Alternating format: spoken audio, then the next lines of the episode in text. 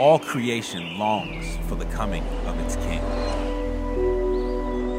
We join with creation looking forward to the arrival of the kingdom.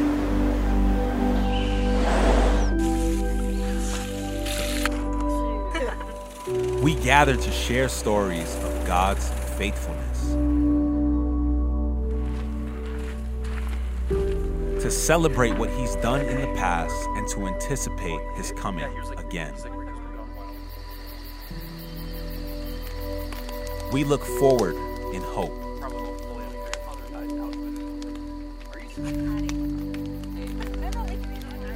This is Advent, where we prepare to welcome the King.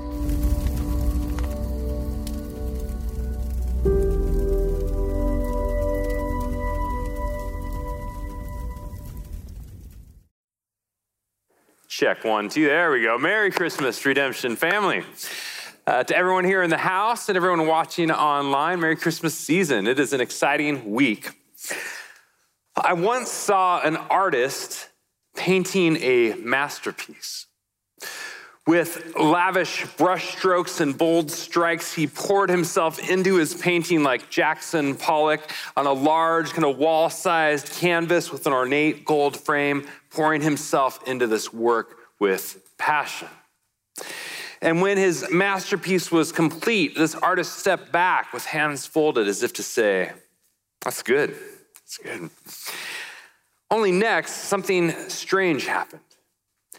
The center of the masterpiece there formed a spot of corruption, some dark decay, and it gradually began like a crack in the windshield to stretch out its tentacles, reaching its thin, straggly arms throughout the painting, causing cracks and crevices to break forth and threatening the masterpiece with destruction.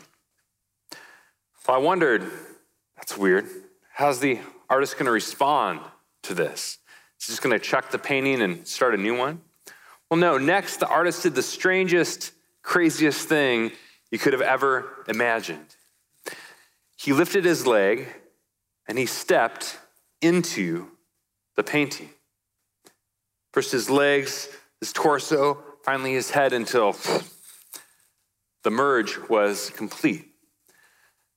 The creator merged himself and entered the canvas of his creation, the artist merging his life with that of his masterpiece.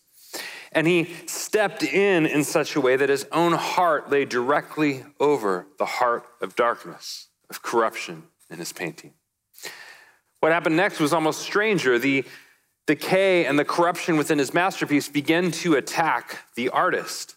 The long, thin, straggly arms began to work their way back and bam, like attacking the artist at the center of this painting. And he absorbed it blow by blow by blow until eventually the corruption was gone. The masterpiece now restored with the artist at the center of the painting. And this masterpiece seemed actually more glorious now with this presence radiating inside. For the artist did not step back out and remove himself. No, he remained within his creation. And it seemed as if this was actually the way it was always intended to be the artist at the center of his painting. This is a picture of the gospel. The gospel, we find that Jesus is the grand artist, the one through whom all things were made. And God pours himself into his creation and creates a beautiful world. And we read Genesis 1, he steps back and says, This is good. This is very good. Only when sin enters the world, it is like that dark decay, that corruption at the center of the masterpiece that stretches and spreads and threatens to unravel God's good creation. And so, how does God respond? Does he just chuck the world and start a new one? No. Ultimately, in the incarnation, the Christmas story that we come to celebrate this week is about the Creator entering the canvas of his creation, the artist stepping into his masterpiece to save it.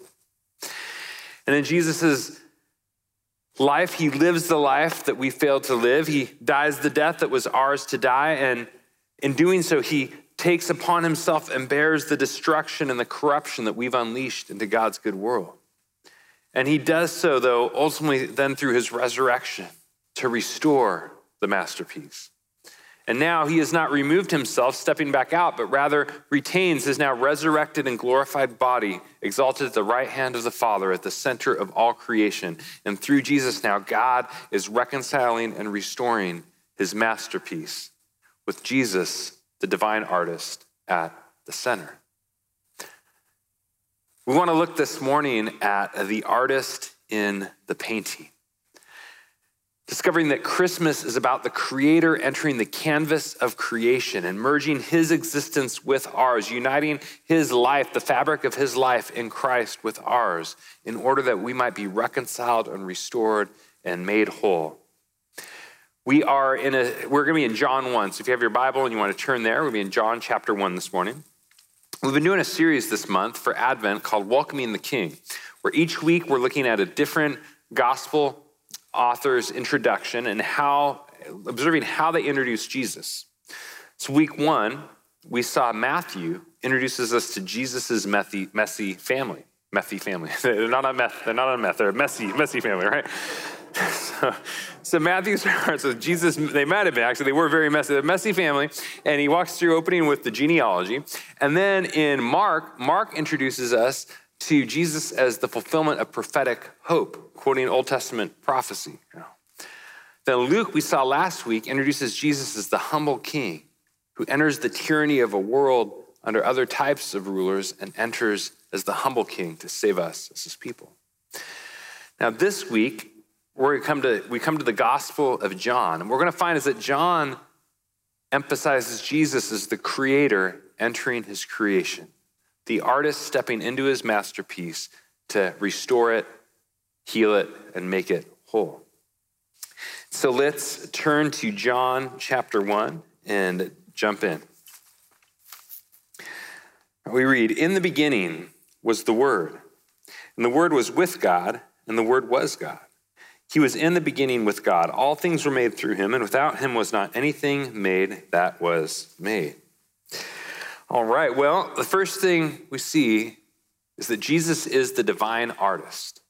John opens his gospel saying, Jesus is the divine artist. All things were made through Jesus.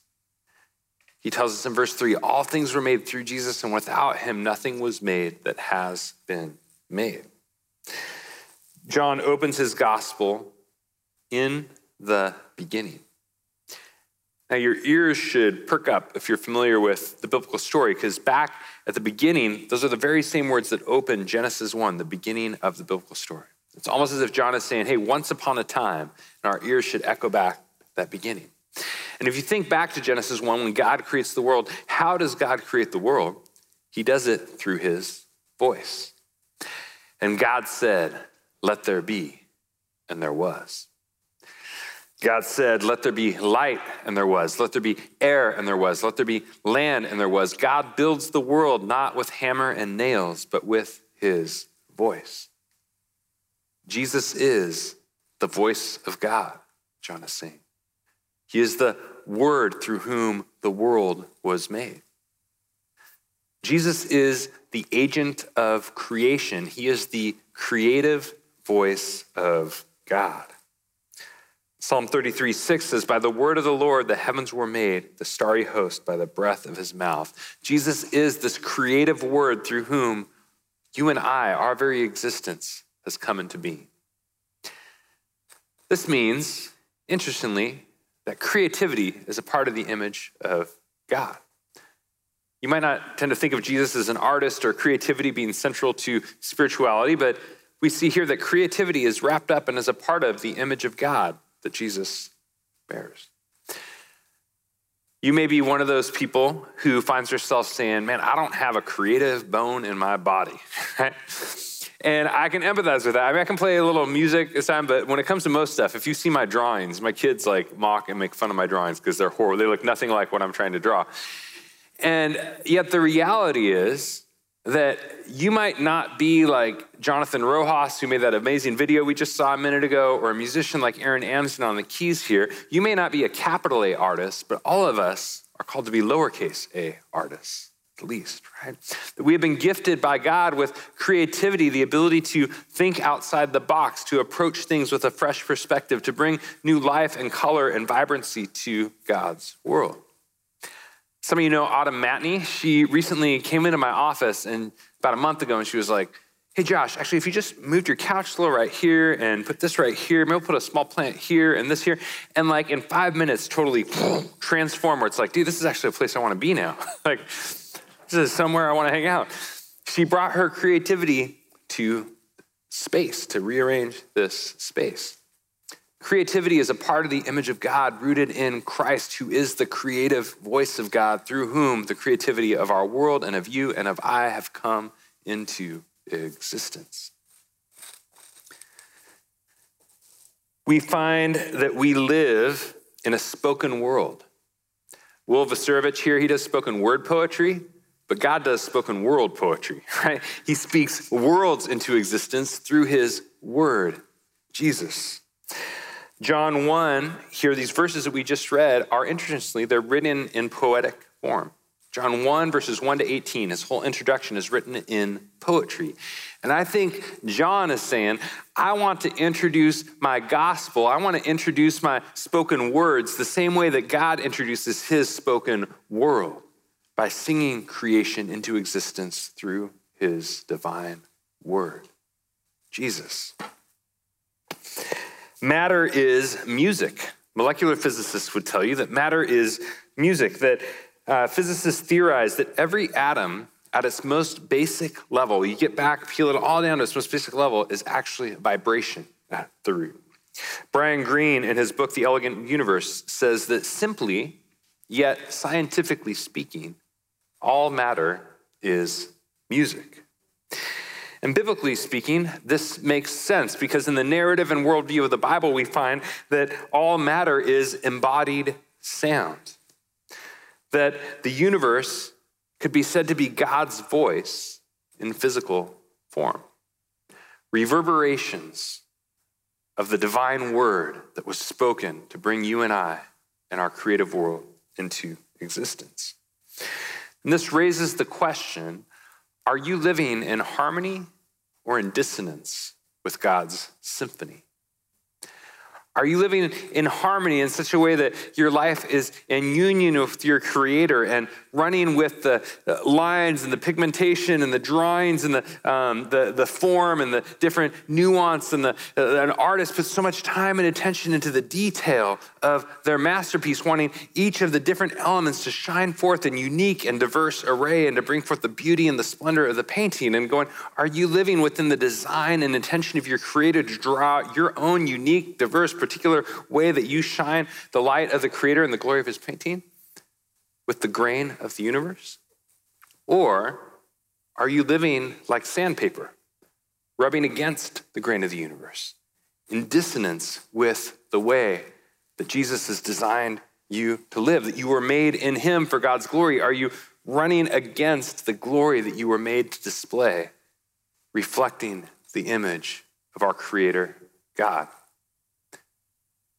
The reality is, all of us, in one way or another, at one time or another, at a deeper level, even in our desires, have run like sandpaper against the grain of God's universe, in friction, unleashing, unleashing corruption into the masterpiece of our lives and of His world.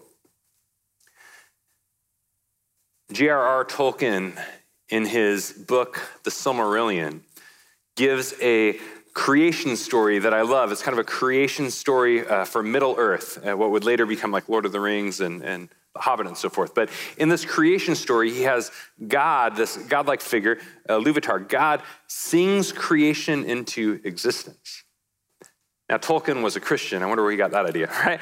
Like, no, he's drawing off of the, the riches of this God. God sings creation into existence, and he gives these angel like figures different instruments to participate and join in the symphony. And so they do. And as they're bringing forth creation, there is one angel, however, Melkor, who kind of turns to the dark side. He rebels and he wants all the attention for himself rather than God. And so he begins to throw discord and dissonance, throwing clashing cymbals and clanging and things into the symphony, disrupting.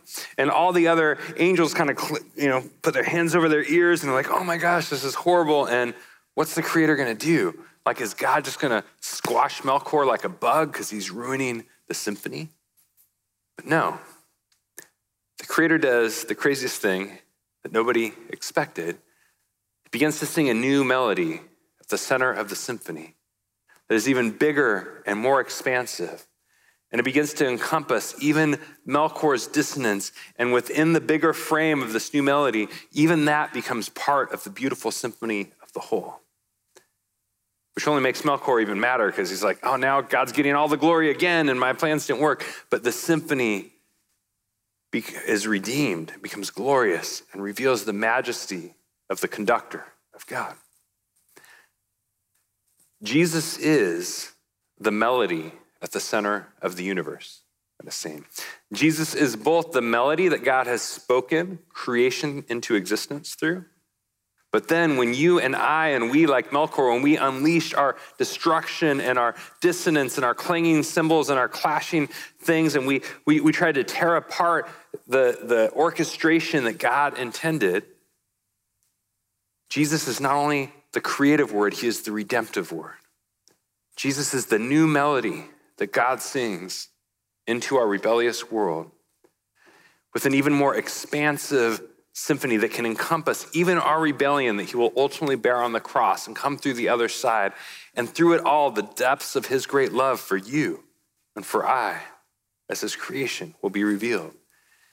And no matter how dark or tragic or whatever parts of your story have been, God is out in Christ to enfold it within the greater drama of his love for the world that has come in Christ and to draw you back into the beauty of his glorious symphony once more. That's what Christmas is all about. Christmas is where the melody becomes matter, the music becomes material. Christmas is where the spoken word enters his spoken world to redeem you and I. Let's go on to verse 14. John 1, verse 14, and see where he takes this. Verse 14, we read, And the Word became flesh and dwelt among us. And we have seen his glory. Glory as of the only Son from the Father, full of grace and truth. Well, John tells us here that the Word became flesh, that the divine artist steps into the canvas. That Jesus, the one through whom all things were made, becomes part of the masterpiece. He is himself made into his world. Now, theologically, this is called the incarnation. The word became flesh. And incarnation, that's a big, fancy sounding word, but if you break it down, what it's made up of is in carne, and carne is the Latin word for flesh or meat. Like you might be more familiar with it from like carne asada, right? So I don't know if you like tacos. I like tacos. John Crawford is kind of the taco connoisseur who knows all the best spots. So when, when I first moved here, he would take me to different spots all around town. I'd find the best tacos in town. And one of my favorite tacos to get and to eat is carne asada, right? But that basically just means grilled meat. Carne means meat, asada means grilled. So when you order a carne asada taco, you're ordering grilled meat. And what John is essentially saying here that the creator became creation. It's like he's saying the master chef became a taco. like the maker became one of his ingredients. And why did the creator become carne, right? Well, it's because it's what you and I are made of. Like if you grab kind of your flesh, you know, like your meat, like your, your flesh, your bone, like that's, we're, we're made of carne. It's like our skin suits, right? God, yeah, that's a weird image. I, I got one friend who says, like, yeah, without God's spirit or breath, this, like, we're just meat sacks, like sacks, sacks of meat. Sound kind of gross, sorry. But, anyways, like, but why did the word become flesh?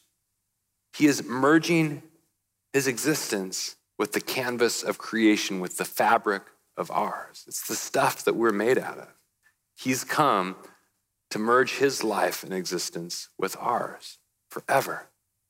That he could bear our corruption, bear our decay, bear the dissonance, all those things at the center of his masterpiece, and to restore us and make us whole. The word has become flesh. Now, this is mind blowing stuff. At least it should be. There is a mystery to the incarnation. How does the creator become creation? And it raises the question have you lost the mystery this Christmas? We can get so swept up in the presents to be wrapped and the agenda to be planned and the errands to be run and the things to be logistics to be coordinated and all the different details and the rush of Christmas, we can miss out on the mystery that is at the heart of the Christmas story. The Creator has become creation.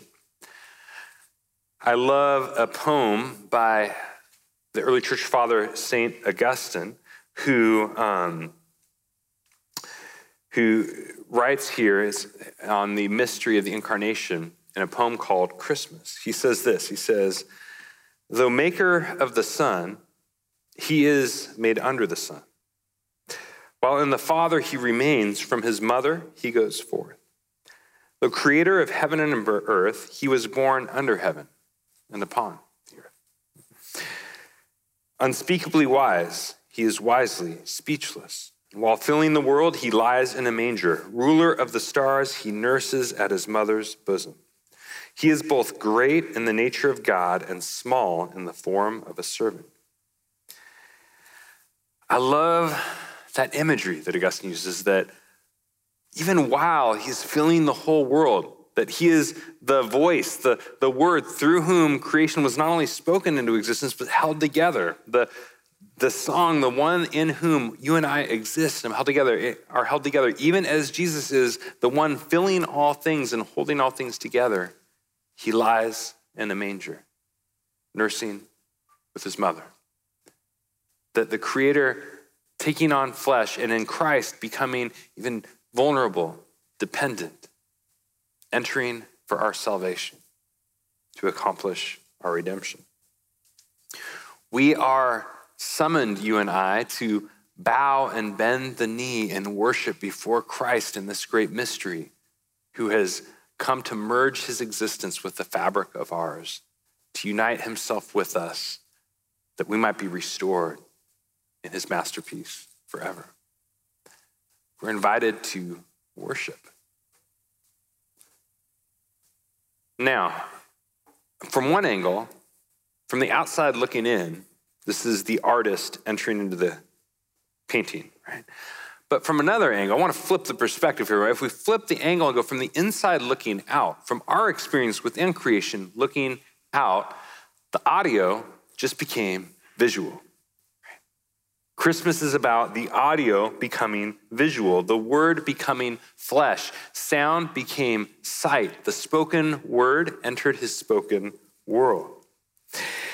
You see, audio and visual are two different things.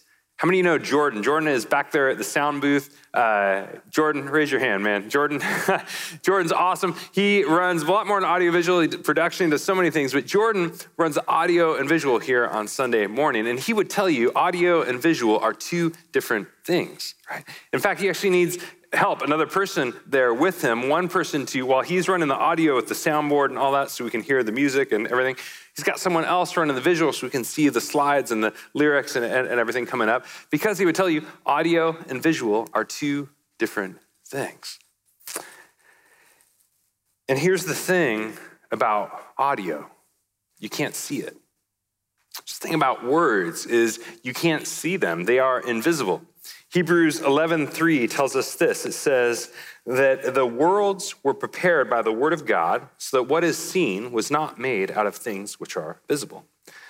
Saying the worlds visible were made by the word invisible, so that what is seen, the world, was not made out of things which are seen or visible. The world is visible and the words are invisible. And this makes sense.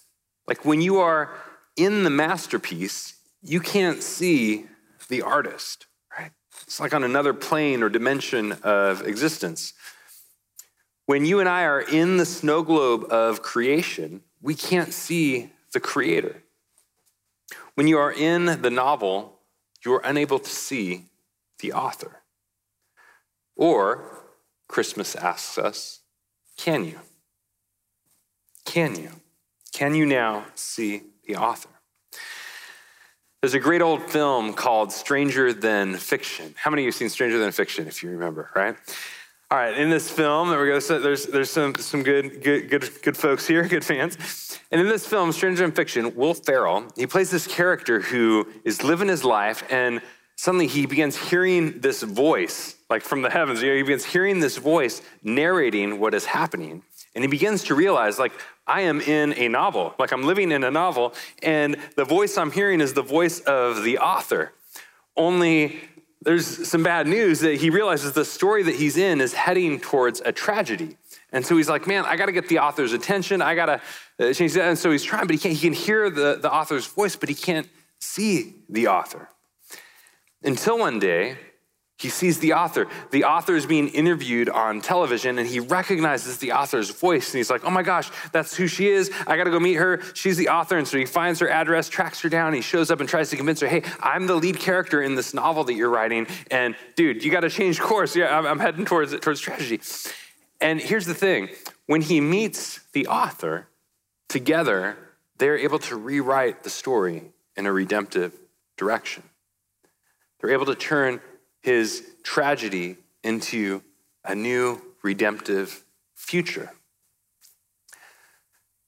What if you could meet your author? What if we could meet our maker? What if the tragedy that you're heading towards could be rewritten redemptively? What if you could realign your story with the author's grander intentions That is what Christmas is all about. Is the author entering his novel to steer us towards a redemptive ending. Jesus is the author entering the novel, he is the artist entering the masterpiece, he is the creator entering his creation to unite his life with you and to save you. Christmas, unlike Stranger Than Fiction, unlike the Will Ferrell movie, though Christmas is not about us going out to try and find the author, Christmas is about the author come to find you. Christmas is not about you needed to go and get live your life for God. Christmas is about God coming to give his life for you. And he's done it to rewrite our stories in a redemptive direction. It makes me want to ask where are you feeling the corruption today? Are those areas, where are the areas in your life where you're feeling the weight of maybe it's addiction or the habits of life, the ways, places that you've tended to go that are rubbing against the grain of the universe, God's design?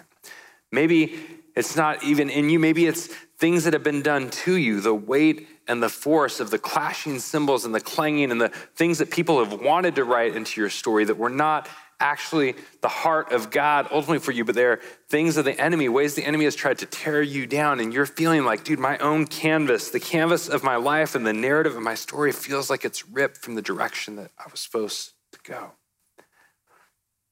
Maybe it's just the overall weight of the world. You look out at the canvas of creation around us and you see on, uh, in our neighborhoods and on the news and the stories of friends and family and things that are happening. You just go, man, the corruption feels overwhelming in the canvas, God. The parts of this story that evil has written in just seem like too much to bear. Well, the good news of Christmas is that Christ has come to bear it and that He is more than able. We can bring all those things to Him. And as we do, I believe John has one more thing he'd want us to know here. Let's look at verse 14 one more time, because there's another half of this verse that I don't want us to miss. He says, And the Word became flesh We got that part, right? It's the artist entering the canvas. But he goes on, he says, Why did the word become flesh? He dwelt among us, and we have seen his glory. Jesus has come to dwell with us and to reveal his glory to us. Glory as of the only Son from the Father, full of grace and truth.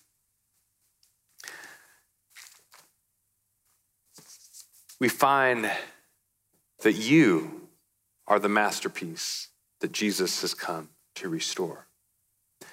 You are the masterpiece Jesus has come to restore. He has come not only to restore creation, but to restore you as his creation. For the corruption and the darkness, the decay, it's not only out there, it's in here. It's worked its way into our lives, whether through things that we've done or things that have been done to us, and it's, it's in us. And Jesus, though, says, You're my masterpiece, and I've come to restore you.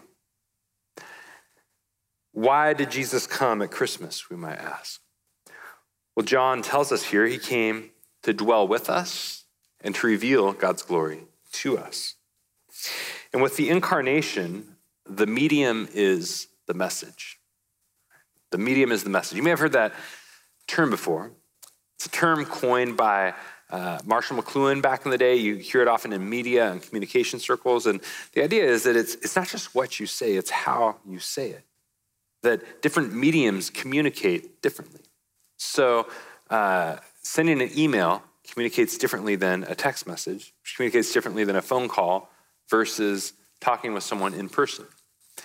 I personally have a rule of thumb that if we got to talk about anything controversial or difficult or whatever, I want that conversation to be in person. Right? So if I'm just sending logistics, going, hey, here's when and where, like I'll shoot you an email. But if we got some business to tackle, we got something tough to talk about, something hard to deal with, it's like, dude, I, I don't want to do that through email. I want us to be in person, very least by phone, because the medium communicates differently. Message, the message. Well, the incarnation, God is essentially kind of saying, hey, for creation, the phone call would have done, will do, right? Like you hearing my voice, that, that's enough. My voice that reverberates, your existence reverberates from my voice, new. But when it comes to redemption, that's going to require us being in person, face to face. It's going to require us being in person, face to face. Or you could think of it like an MP3 versus a concert. You can listen to a song on MP3 and like, oh, this is a good song. And then you go to the concert, it could be the exact same song, audio waves, all the same stuff hitting your ears, but it's a radically different experience being in person at the concert. And what God is saying in the incarnation is going, man, yeah, for creation, the MP3 is good, but for redemption, Jesus is bringing the live concert to you. Right? Christmas is Jesus bringing us the live concert, this melody at the center of creation. I love the way Athanasius puts it. He's an early church father from the fourth century, and he says this He says that it is fitting that the renewal, I don't know if we can pull up that slide. There we go. Yeah, it is fitting that the renewal of creation has been wrought by the self same word who made it in the beginning. For the one Father has effected the salvation of the world through the same word who made it in the beginning. What he's saying is that the word of creation has now become flesh for our redemption. So there's something significant and beautiful that Jesus being the same word through whom all creation came into existence is now the new word, the author writing himself into the story, the new melody entering the symphony of creation. There is a fittingness, Athanasius is saying, in that it's the same one through whom you and I, he's no stranger. He is the one from whom we all were made, even if we didn't at first know or recognize him. And now he has come. God has written himself into the story. He has entered in the audio has become visual for our redemption, that you and I might be made whole.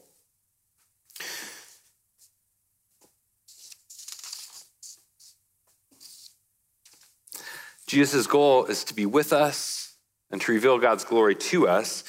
This means that Jesus is out to restore you. He's out to restore you. John tells us that what did Jesus bring? What gifts at Christmas did Jesus bring to us? John says he brought us grace and he brought us truth. Now, let me explain why those are each so important. Jesus brings us truth, meaning he calls out the corruption in the painting. He calls out the things that are not right in our lives and in our world. He calls it out, but he calls it out not ultimately to destroy us or to judge us. He calls us out and he brings his grace, though, to restore us and to heal us and to make us whole. Because grace restores nature. It doesn't annihilate nature, it restores nature. It puts the canvas back restored and whole the way it was always intended to be. So Jesus brings truth to call out what's wrong in our lives and our world, and he brings grace to restore and to heal and to fix it and to make it right. His grace makes us more human that it calls out the dark decay in your life, but it's ultimately to regrow gardens from God's grace there in order that his beauty and his life can shine forth. Years ago, about a decade, I think 10, 12 years ago, my mom and I had the chance to go to Spain. Uh, we got some Spanish roots, so we wanted to go explore Spain. And one of my favorite things I saw in Spain was in Barcelona. It was the Sagrada Familia. The Sagrada Familia is a famous basilica, like a cathedral, uh, by the uh, famous uh, architect Gaudi. And Gaudi's cathedral was so beautiful. And here's one of the things that really struck me about it was every pattern in this basilica was designed off of something in nature. So it mirrored elements of nature. So, for example, you had the columns in it were uh, designed off of the patterns of tree trunks. And you could see like the gnarls and the double edge and like the same kind of patterns and fixture like you would of trees. And other patterns throughout the basilica were modeled off things like seashells or different animals or plants, all that. And it created this beauty. Because there's something beautiful when the things that we make align with the design of our Creator. There's something majestic when your nature begins to align with the nature of Jesus. There is something awe inspiring when his love overwhelms your self centeredness. Something powerful when his joy overtakes your cynicism. When his peace finds you in the midst of your rat race. There is something majestic when his patience calms your short temper. When his peace and his patience and his kindness takes over your kind of quickness to tear people down. When God's goodness overwhelms your wickedness and floods you with the generosity of God. There's something powerful when God's faithfulness begins to reshape your quickness to step away at the first sign of trouble and take off. When his self control replaces your flippancy and your impulsivity. There is something beautiful when your nature begins to align with God's nature. And when your plans and the life that you make begins to align with his intentions as the creator and the life that he has made for you. We become like the Sagrada Familia, a holy place made by God and for God in alignment with the ways that he has designed for us to live. He is the grand artist with his intentions for us. Jesus wants to restore you and to reveal his glory through you as his masterpiece. The artist wants to restore you in his image. Ultimately, it's in Jesus' image. There's one last thing here I want to see us, us see in John, because this, this kind of blew me away this week. This was, I just feel like this is so powerful. This is a good note to land on here. Verse 18, John ends his introduction saying this. He says, No one has ever seen God. He's been telling us that, right? Like, no one's ever seen God. God's invisible. We can hear his voice, hear the word, we haven't seen him. No one's ever seen God.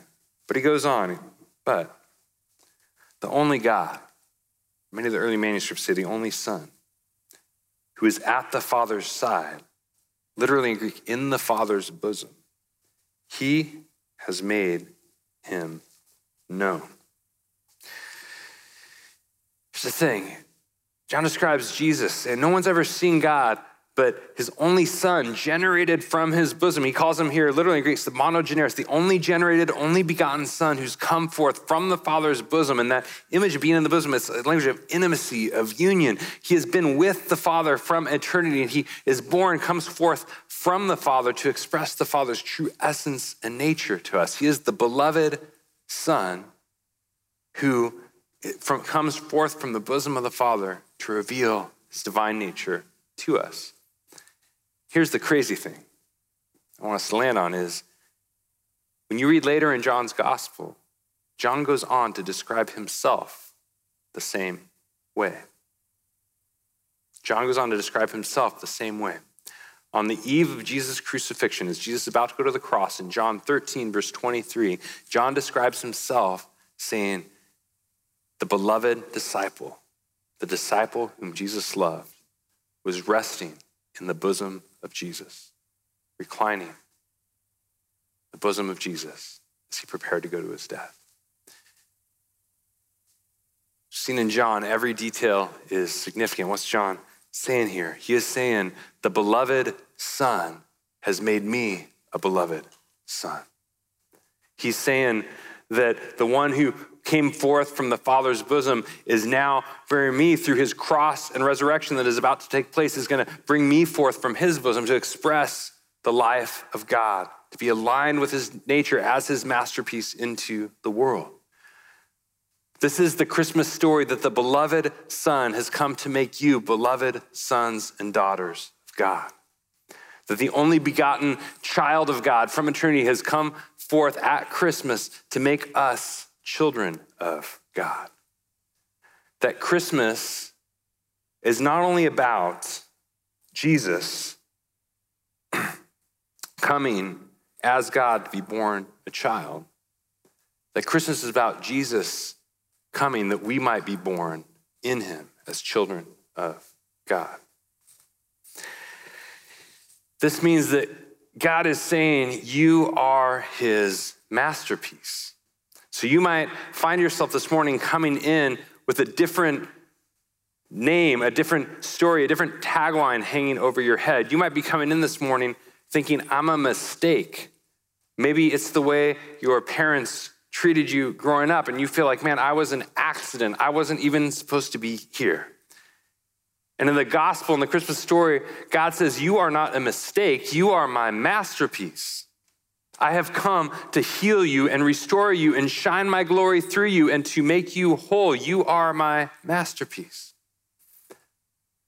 Others today, you might be here and you might come in feeling like, man, I feel discarded, like a piece of art that just didn't fit on the wall anymore. And so they put it out by the curbside, by the trash.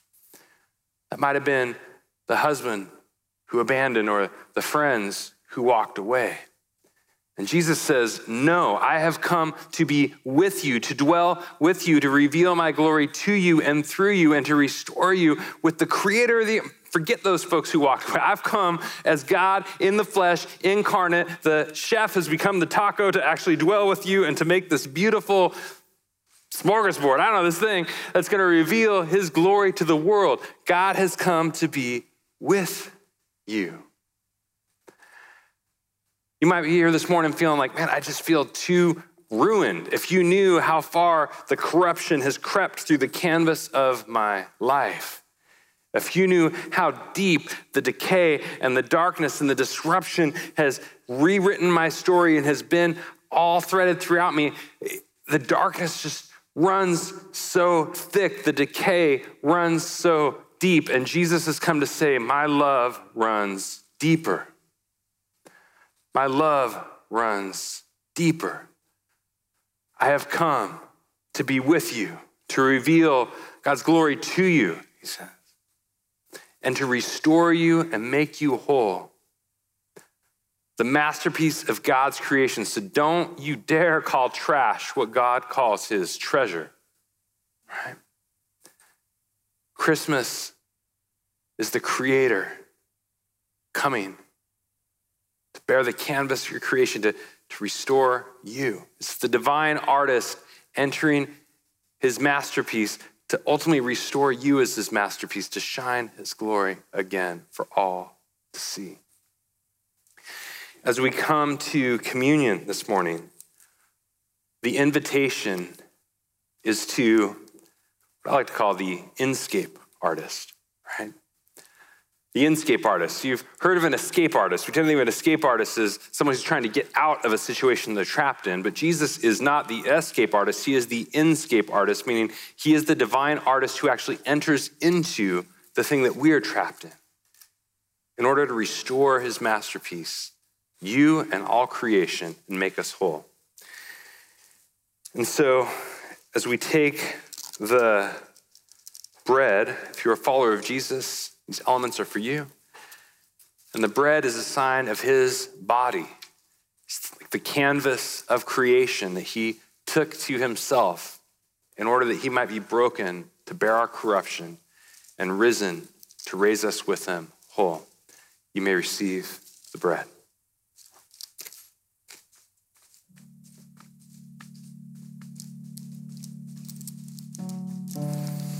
As we come to the wine or the juice, this is a sign of his life given. The redemptive melody that takes our discord and our dissonance and reunites it into an even more glorious symphony designed by God from before the creation of the world. You may receive juice.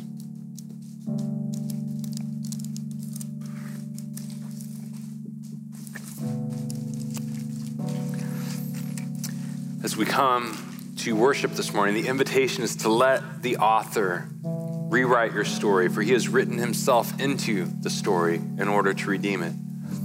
To let his design shape and form you in alignment with his character and his kingdom.